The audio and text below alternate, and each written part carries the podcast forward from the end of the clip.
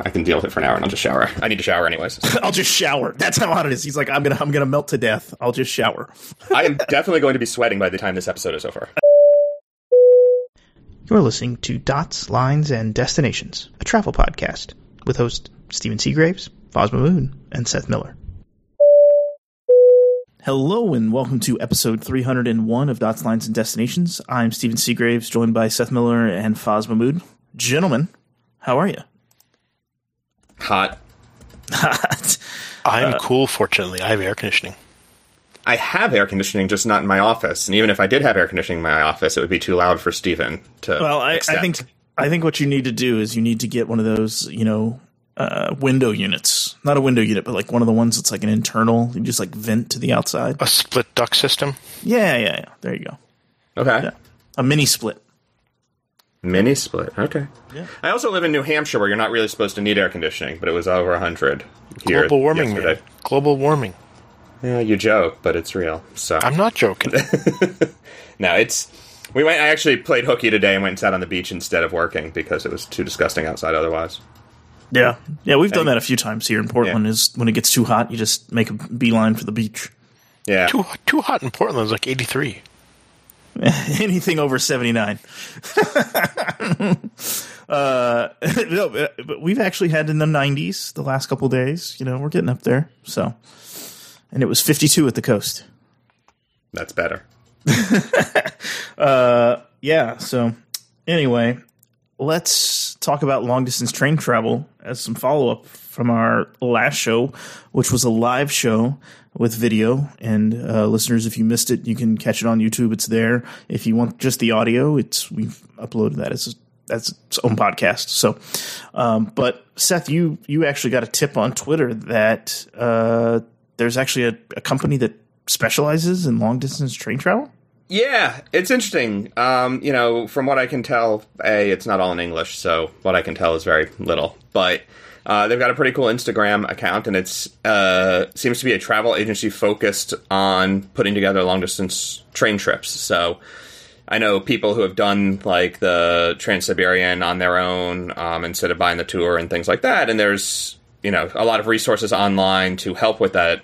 But if you want something sort of in the middle, or there's a different type of path you want to take, or you want someone to help you pick cities to stop in along the way and the right trains to take between them, uh, it seems like a good option to sort of split the difference between uh, being a part of a tour group and full DIY mode. Yeah, yeah, yeah. It does seem like kind of a little overwhelming when you look at some of like the long distance train travel, even in China that you've done, um, to do that on your own or to do that without any kind of help to book, uh, because they, there's not always you know readily available websites and easy places that we're used to as Westerners to, to book train travel. Yeah, and even I mean, even the Chinese train travel stuff. You know, there's a lot of there's man in seat 61. Seat61.com is great for train stuff, but even there, it's like, oh, these are the train seats in the two different types for the overnight trains between Shanghai and Beijing, and it took me going out and asking around and doing a lot of digging to find people local who actually knew which trains were running where and when. So. Um, to try to get the better seats, uh, which did not work, but So I mean, but there is so there is so there is a benefit to using a, a, a some kind of Yeah. travel agent for some of this stuff.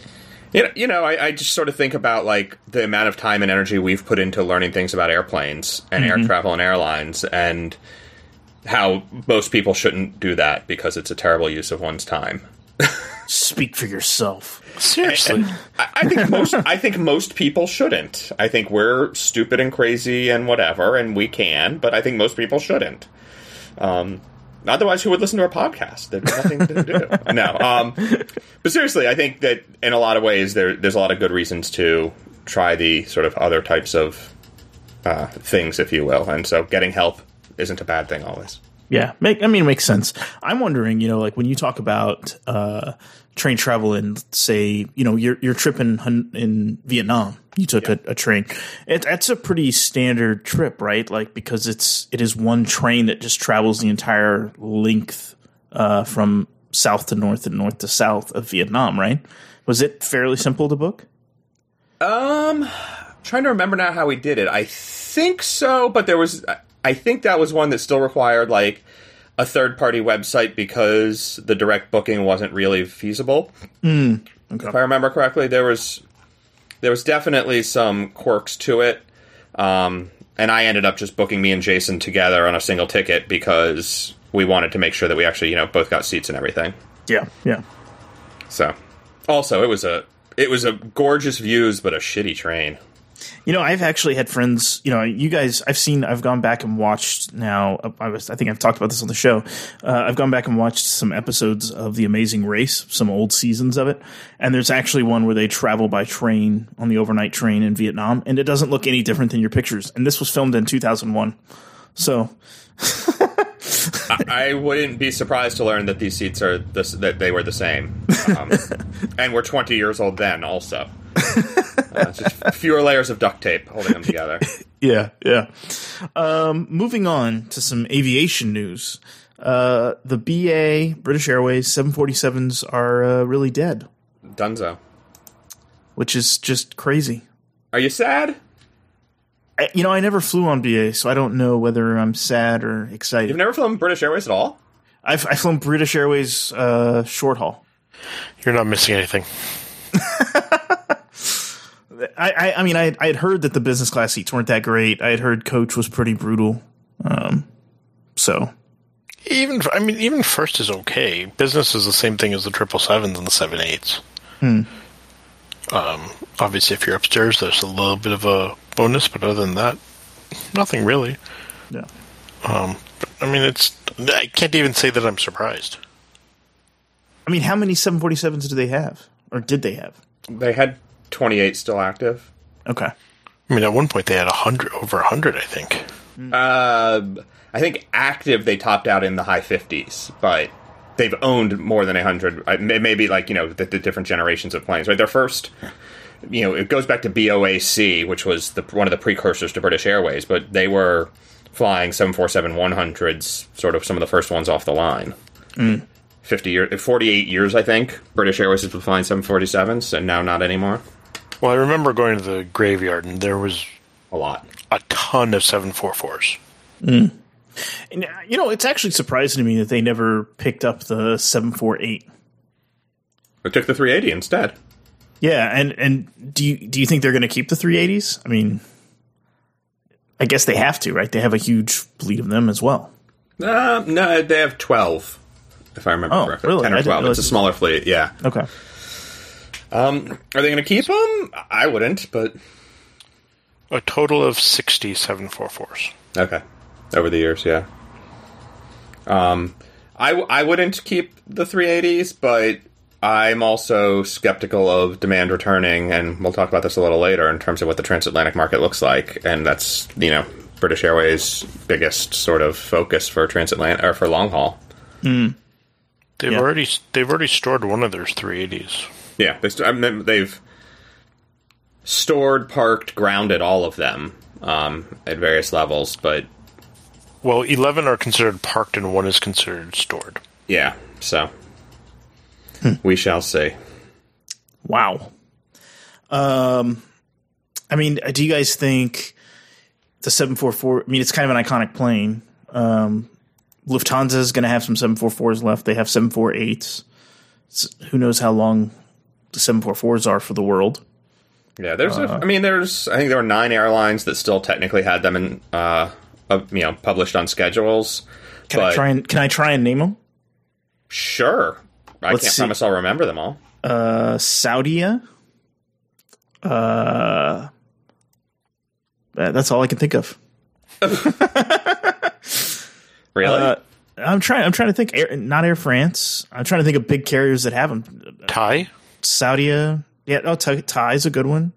Um, does Malaysia still have some? I don't believe so.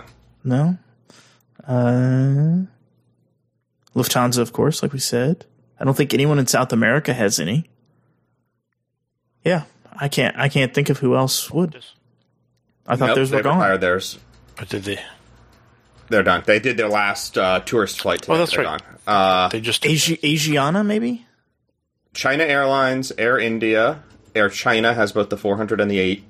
Rossiya in Russia, Korean uh, has both the 4 and the 8. Uh, Lufthansa has the four and the eight. Asiana, Thai, and Mahan Air. Mahan.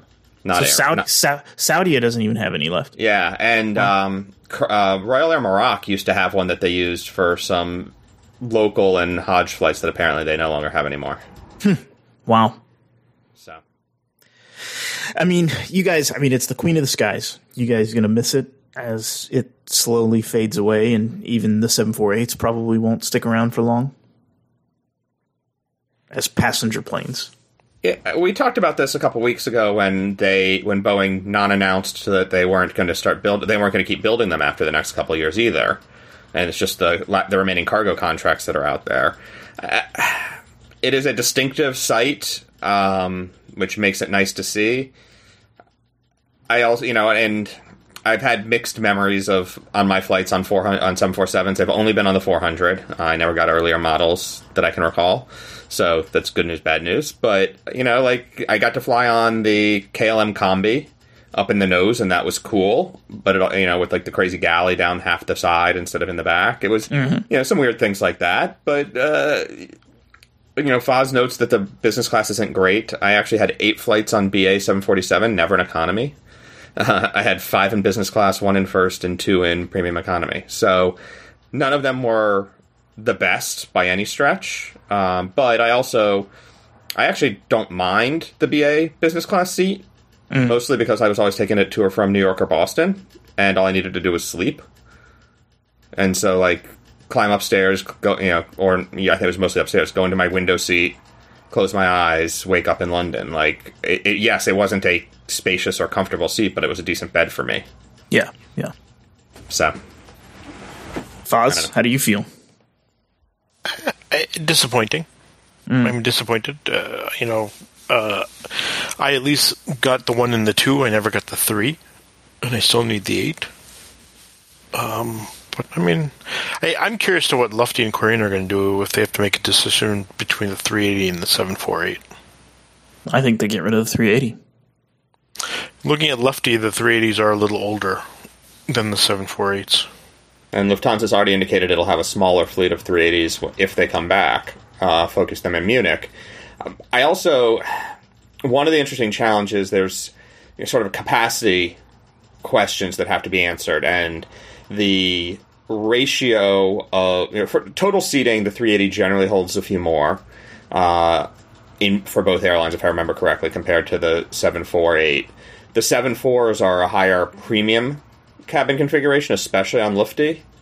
There's a huge business class cabin that they sometimes switch out some of the rows for premium economy, but there's a very uh, heavy premium bias, which, if we're looking at longer term leisure travel, not business travel, hard to justify that. Uh, counterpoint is if it's fewer total seats, if you can't fill uh, the 380 anyways, then neither of them is a smart thing to keep flying. Yeah, yeah.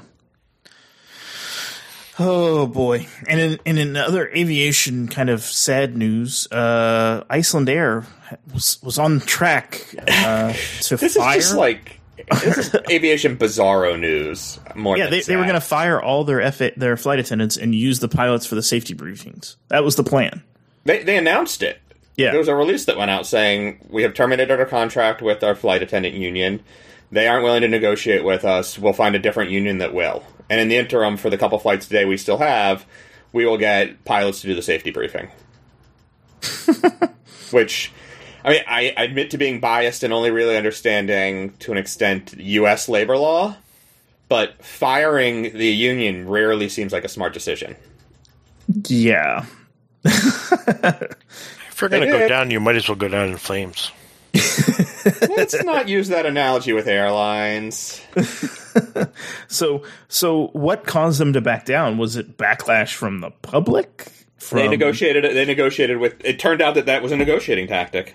No. Okay. The uh, flight attendants eventually agreed to whatever terms they needed to, and they came to you know an understanding. So it was a genius move in hindsight. Yeah, which I'm. I like I said. I, I understand the U.S. side of things. Like other than Reagan firing all the air traffic controllers, I can't think of an example where something like Northwest, that would happen. Northwest and the ground crew. Okay. Northwest fired basically fired all their ground crew when they went on strike and replaced them with non-union people. Wow. I actually wasn't aware of that. When was that? Uh, in the last twenty years, I mean, not that long ago. Yeah, yeah. did it stick, or did they end up? No, Back it's in stu- it stuck. Huh. As far as I remember, Wow. Yeah, that is big news. Um, I was going to say that you know that one of the things I think about when it comes to Iceland is they seem like a pretty laid back society. Um, it, I'm, I was I was actually surprised to read about all this and and and not um, you know see like oh it's not a big deal. We'll get through this. Like I didn't see that in any of the articles. People were just pissed. Like in general. So um, just fascinating. 2005. Wow wow I had no idea Yeah. And So- they, yeah, they made those hires permanent. see, occasionally I got something buried back there. Foz comes out of nowhere, left field. Random fact. Uh, so Sabre is uh, considering being used for track and trace on everything. I, I don't think so. I mean, Maybe. we we, we kind of talked about this offline, and we were saying this kind of feels like headline fodder. Um, but at some level, there is some truth to it, right? Like they're they're using Sabre to track people. Well, but we already have know. the data.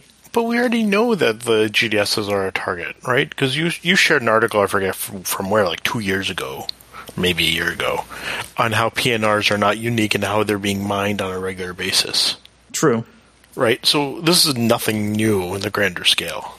Yeah. Uh, I personally think this is just Sabre trying to boost their stock because they're lagging behind the others. You know, I don't want to say it's nothing new. I mean, one of the and it's it maybe it's not new new, but one of the things that came out in the story um, is the note that they were willing to respond to requests from the federal government to provide to basically put a you know a flag out for a name, and anytime new bookings came up, report on that to the government um, to help track people. So that's a little sketchy. Um, So I, I do have to pose the question: How do you do a string search in the '70s platform? I have no idea how they're doing it, but it seems to be something that they that the government seems to think that they can do and that they've delivered on. So They can't find your luggage, but they can find your name. well, wow. to be fair, you don't do baggage tracking in Sabre. Uh, Ah, PSS. yeah. But, eh, what is uh was it not uh World Tracer? Does that that's a separate app though, right? Separate platform. But Sabre has a PSS offering. Yeah. Which manages it. Um anyways, uh so part of this is yes, like your your bag or your you know people can be tracked this way. What was the story where I thought it went off the rails? It sort of like went out and was like, yeah, the government has used this to track individuals from time to time, and so now we know that they could use it to track people for uh, COVID tracing if they had to, and it's just a matter of time before that happens. And it was like a like one of those like, wait a second, how do we jump from you know from here to there so quickly in my mind? Mm-hmm. Um, which is not to say that they can't or won't, but it doesn't seem as likely to me something the government is quite frankly keen to do. well, and it doesn't seem like like doesn't seem like the most efficient way. Like, why are you tracking if you're going to track bookings? Like, does that mean you're just so terrible at you know tracking entrance to the country, or or what? Like, I, I, I think Just- part of it is also for domestic tracking, yeah, yeah. But, right? but even so then, not wouldn't CBP we? anymore. But even then, wouldn't we be better served by, say, Apple's solution, which you know, Apple and Google's solution, which honors privacy and uses a device that you you carry around on a day to day basis? Or the fact that all passenger manifest information is already shipped to DHS. No, or that, yeah. So you Uh, can't guarantee that Pearson got on the plane, but you know they've got the booking, and you like. There's a lot of different ways to skin this cat um, that don't involve establishing an entire new track and trace platform. But I don't know. It's this is probably like so many other stocks in the last three months have jumped on speculation that they can help combat um, COVID. Like as an example, um, what is XpresSpa, the little spa that's just in the the airport. Yeah. they were on the verge of insolvency, and they announced they were going to do at airport COVID testing, and their stock soared. Yeah, I got a lot of traffic from that story. One So- the penny stock chat boards picked it up, and I got a lot of traffic. Yeah, and so eh, you know, there, I think this is partially Sabre just jumping on that bandwagon. Yeah, I mean, I, I don't really know that Sabre wants to be in the uh, data uh, market for the government. Like, do they really want to be known as the company that doesn't honor privacy at all, um, or bows to government pressure all the time? I don't know that that's you know what they want to do. To be fair, which company doesn't? Uh, I mean, Apple's pretty good about refusing to to do. Really, you know that your iCloud backups aren't encrypted so that they can decrypt them and hand them over to the government. I don't have an iCloud backup. Well, you're the exception. but I back like, up locally. Thank you eh, very much. as do I. But this is like they Apple is more about marketing privacy and security. They're not really about actually pr- protecting your privacy and security. The fact that they you can't turn Bluetooth off uh, from a discoverable mode, that's a huge flaw. But that's how they track you, right? This is how they're monetizing all your movements throughout the day through OTG and things like that. Well, they're not monetizing it. But they're enabling the monetization of it, and they are monetizing it because it's coming back through app market revenue share. True, true. Yeah, I mean, I, I get I get your point. I mean, I don't know that you know I would put Apple on the worst offenders list of privacy. I didn't say they were the worst, but they're not. Re- they like to play the part of their their. They care about your privacy, but they really don't. Yeah, yeah. Um, would you say like Android, just like the Android? Uh, So a company whose entire business model is selling you. yeah, uh, yeah. So anyway, I don't, I don't know. I, I I'm kind of the the story kind of took me aback, be- just because of the COVID piece, like you said, Seth. Like just I just I don't think it's going to happen. yeah, I guess is where I come down. Yeah, it just doesn't seem like it's reasonable to use Sabre, especially since Sabre doesn't track all bookings, right? So it's not like a central repository for all bookings around the world. No, but it does all bookings for particular airlines, right? So anyone who uses them as a PSS, Yeah. right? And uh, Alaska, uh, American come to mind off the top of my head. Yeah. Wait, Alaska uses Sabre? Yeah. Why is their implementation so bad? What What do you mean? Just like just the way that they the, their pricing model and everything, it feels like it's just shit. Sabre is Sabre is the oldest of the three GDSs. I'd bet you that some of the original stuff from the '60s is still running in that basement in Tulsa. Oh man. Um Seth, you had a note in here about pilot furlough potentials. What's the story there? Um, likely to happen. Although JetBlue, nego- it's so we're coming up on warn notice timing, right? So this is the we need you, the companies, the airlines have to give notice that they might lay people off, uh, and it's all going to happen on October 1st when the CARES funding runs out, blah, blah, blah. So JetBlue was the first to announce a deal with its pilots two weeks ago now that they wouldn't have a furlough. Um, and it's presumed that that involves uh, lower minimum guarantees, but no one gets furloughed. So um, more details to come on that. Uh, Delta. When you say minimum uh no minimum guarantees, Sorry, uh, you're talking flying hours. Yeah, Like pilots generally in their contract are guaranteed to pay for a certain number of hours whether they fly it or not, and it's based on what the airline thinks it's going to need over time. Um, and so that number is going to be reduced for six months in exchange for no furloughs, and we'll see where the you know, market is in February.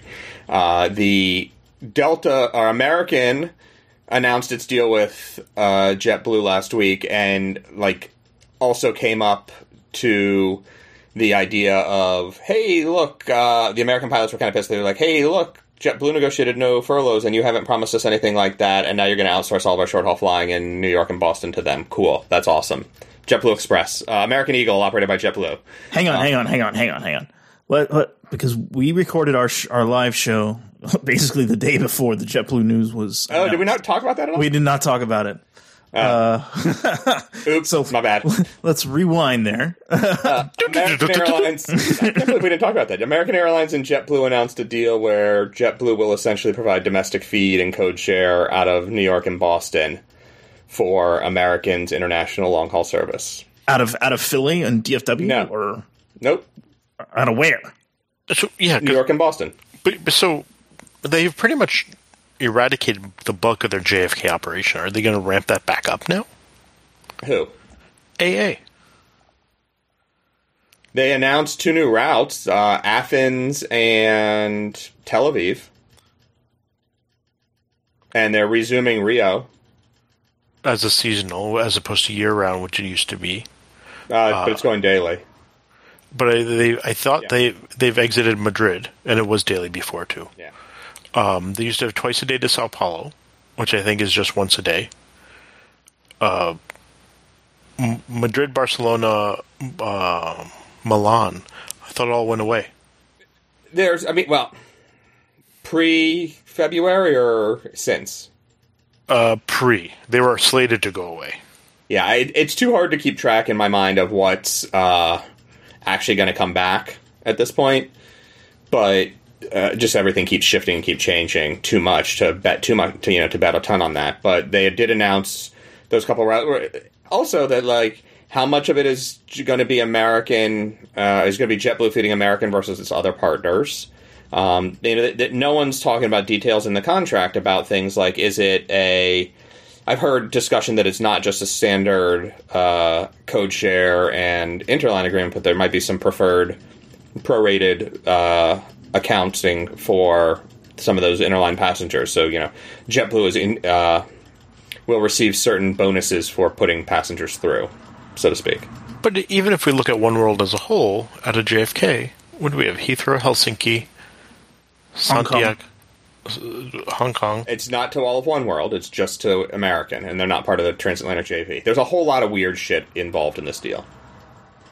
But, but but that's what I don't understand. Why? How does this even make sense? Right? The main destination they serve out of JFK internationally is Heathrow, which Yeah. BA flies and AA flies out of Boston. Right. No, it's at JFK and LaGuardia and at Boston. JetBlue is going to feed those flights. The interesting challenge is going to be that it's JetBlue is still planning on launching its own London service, so it's not going to want to feed the main routes that are internationally available.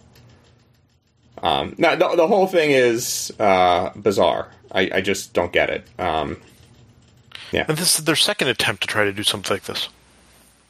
And, and and all this is kind of on the heels of kind of abandoning LAX as a as a hub, as an Reducing. international hub. Yeah, reduce. reducing, um, and letting Alaska Airlines backfill capacity and feed there, and to an extent. And Alaska Airlines announced that it's going to expand as Jet. Also, did we talk about JetBlue moving its Long Beach service to LAX? Maybe a couple weeks ago? we did. We kind of touched on it, but I don't Yeah. think we covered it in depth.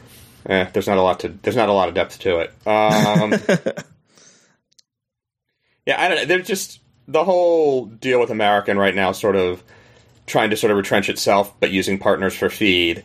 Understandably, upsets pilots who you know need that local need those flights for their own livelihood, and so the fact that this JetBlue deal came out the same and at the same time, I think came out the same day that the warn notices went out um, for Americans pilots, saying that a couple thousand of you might get laid off.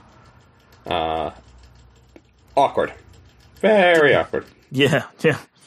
Uh, so what about what about you know you, you were kind of touching on some of the I So I go- yeah, I was going. Th- yeah, I was, yeah, and thank you because I thought we had talked about that. But we're going through a list of airlines, and so uh, Delta is in discussions, and there's sort of some interesting back and forth where Delta's basically pushing the pilots towards agreeing to broader cuts than they sort of wanted, and a- across the board similar reductions rather than special incentive lines where certain pilots would be allowed to take you know, it's basically that Delta wants to cut everybody fifteen percent and letting some take instead of letting some take a thirty percent cut.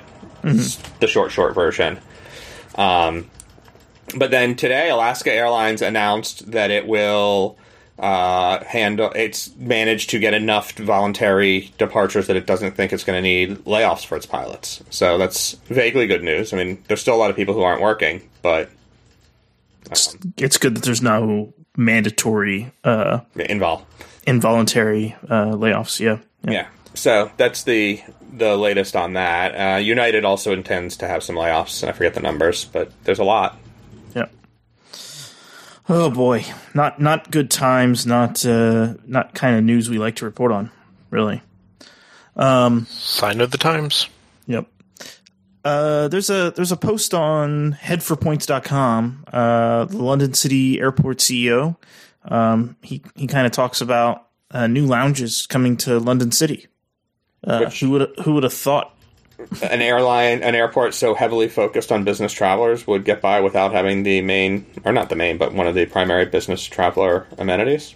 Shocking. But where are they going to put the lounge? Out on the out on the runway. I would take yeah, it. maybe the water. I think they were extending the terminal building Okay. Because a little bit. I've It's- flown through city a few times. There's no extra space. well, I mean, you constantly feel like you're sitting in a closet everywhere you go, standing in a closet, waiting in a closet. I always loved that there was a priority pass kiosk, like in the middle of the terminal by I think like by a sunglasses shop or something. Like, hey, sign up for a priority pass here and get access to lounges around the world. You know, except here. And It- there's it- a Tumi store too.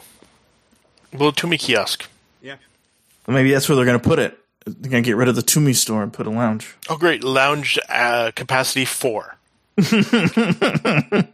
Well, you know, two if you want to have a little buffet in the corner, but Uh, it, it has always struck me as one of the worst, best airports ever. It's a great airport as long as you don't have to wait. yeah. Yeah. Like so many other air, small airports, right? They're great if you can time it where you arrive, you go to your plane, and off you go. Yeah. Yep. Yeah, I mean, I I don't know. There's always a little bit of uncertainty in the security lanes, but other than that, yes, I, I found it pleasant and easy and fun. I like to walk across the street from the. D- Uh, the last time I flew out of there, if I remember correctly, I actually stayed in like the Moxy Hotel, which is sort of across the water, and walked around. Oh, so you walked over the bridge? Yeah, I walked over the bridge and did some plane spotting, and it was pretty cool. That's what. That's where they're going to put the lounge across over by the, the hotel. Moxy? Yeah, yeah. Oh, sir, your your flight will be boarding soon. You should probably uh, head across now. Well, there's there. The other interesting thing about there is the uh, sort of private terminal. There used to be the lounge option.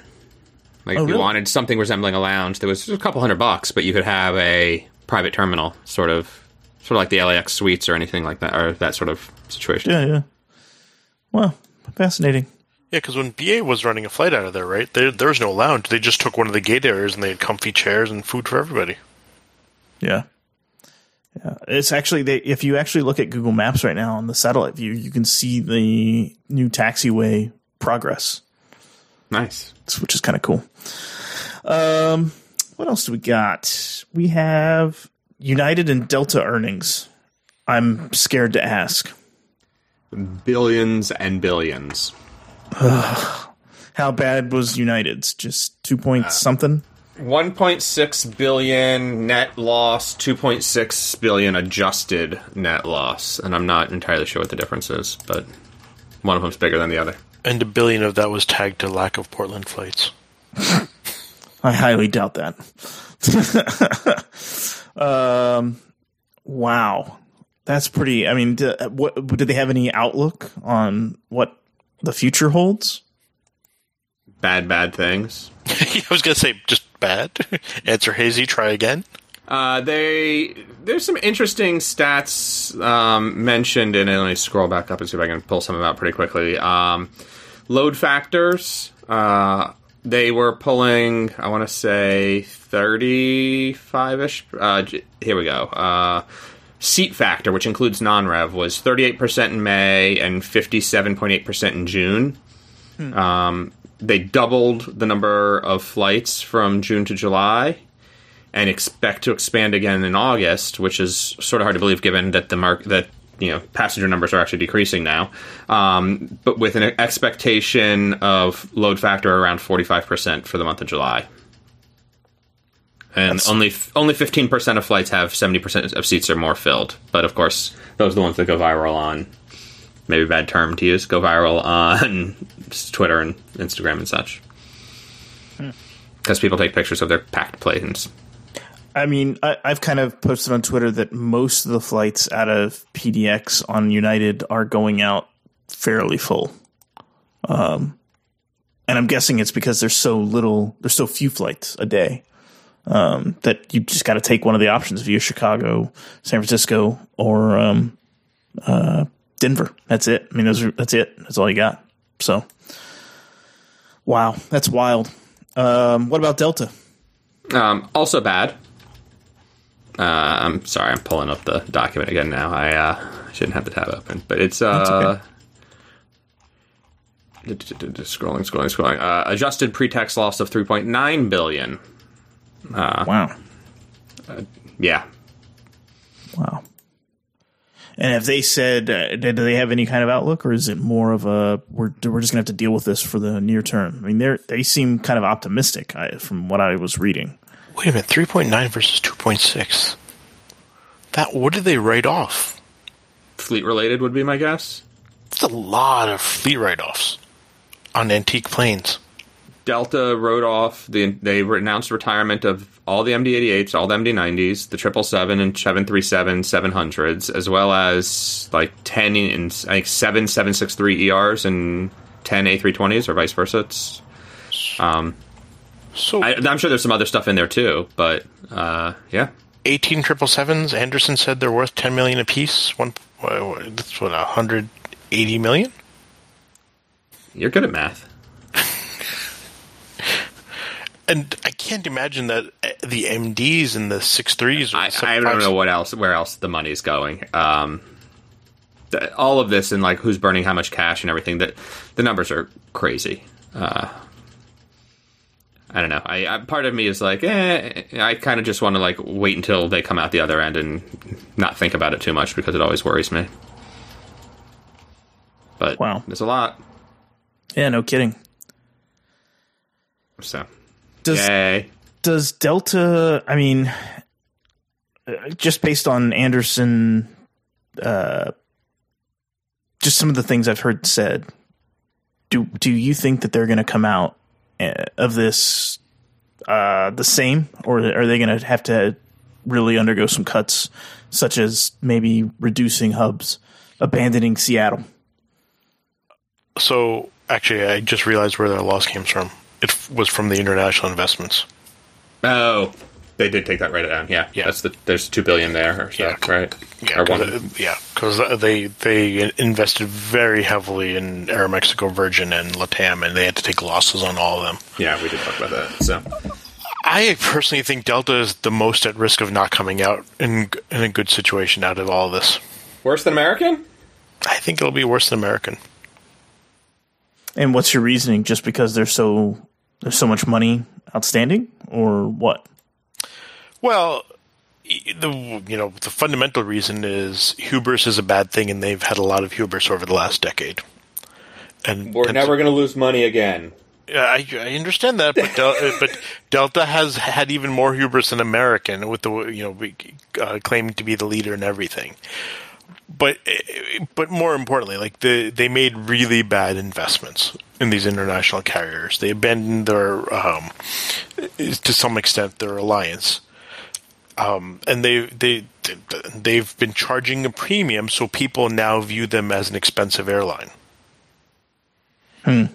And when money gets tight, people tend to be. It, it's it's the same thing as Southwest, right? People always, when they want a cheap flight, they always go to Southwest, thinking it's going to be cheap, and they don't think twice. And so you And- think they've you think you think Delta's said, "Hey, we're the premium carrier, uh, the upscale." And their fares showed it. They were never nearly as aggressive with corporate corporate agreements, so they had less security from that. So while there's no corporate travel right now, there's still some commitment guarantees and commitments that have happened. Whether or not they, you know, we'll see how they get negotiated. But that's really the bread and butter of rebuilding your business, right? Charging a premium for your product uh, particularly in the pointy end of the cabin, not having corporate agreements uh, sustaining that in the long run, it's not, it, it works against you. Yeah. Ah, some good thoughts. Seth, any any rebuttal? I think they're all screwed. I don't know. I, I actually, I'm really intrigued, and we talked about this a lot last week too about Americans' push to just grow its way out of this sort of mess. And I understand the concept. I think that there's some good opportunities to do that in segments of the market, but I, I'm not convinced that there's a first mover advantage, so to speak, in terms of recap of capturing market share if that market share is the dregs of ye- you know of yield and not really the money that you need to you know justify the operations. But if you really can be profitable at nine percent load factors, well, knock yourself out. Yeah. So Yeah. Okay. Um. Lots more earnings this week and next. It's tis the season. Yeah. I'm sure next week will be just a a bundle of sunshine. Uh, United, Lufthansa Group, American, and IAG are trying to get uh, a transatlantic bubble established. What the, what is this? So, my first question is why wasn't SkyTeam involved? Presumably they were asked and declined, but that's a very good question. Uh, first, you got to explain what this is. What's the bubble? chief executives Willie Walsh, Doug Parker, Carsten Spohr, and Scott Kirby sent a letter to uh, Mike Pence in I don't know how to say her name. Is that an L? Y L V A. Ylva Johansson, uh, who is the European Commissioner for Home Affairs and obviously the Vice President, uh, because he's leading the COVID response team, asking that uh, request the safe and swift restoration of air travel between the United States and Europe. We urge you to consider adopting a joint US EU COVID 19 testing program to enhance safety and build confidence in critical transatlantic passenger air services. The gist of it is they want uh, the governments to agree that passengers can be tested before departure, and if they are uh, a negative result, they can board flights, and that would allow a resumption of legit passenger service that doesn't require 14 day quarantines and would get rid of the current uh, Schengen zone saying, nah, you can't come here bit to Americans. And right now, the U.S. still has the limit on Europeans only being allowed to arrive through designated airports. And our own, Europe, flights from Europe only being allowed to arrive at designated airports and only for U.S. citizens, if, I if I'm remembering it correctly. So, or, or permanent residents, I guess. But yeah, the, the bizarre part to me is that Europe seems to actually have mostly contained its uh, virus challenges, and the U.S. is nowhere fucking close. And so the idea that oh well, you can get tested, and if you're negative, it's cool. Yeah. Like, given that turnaround time on tests right now is, I mean, like a two weeks, but three or four days. uh, What do you, you know? You have no guarantee of what happens in the intervening time.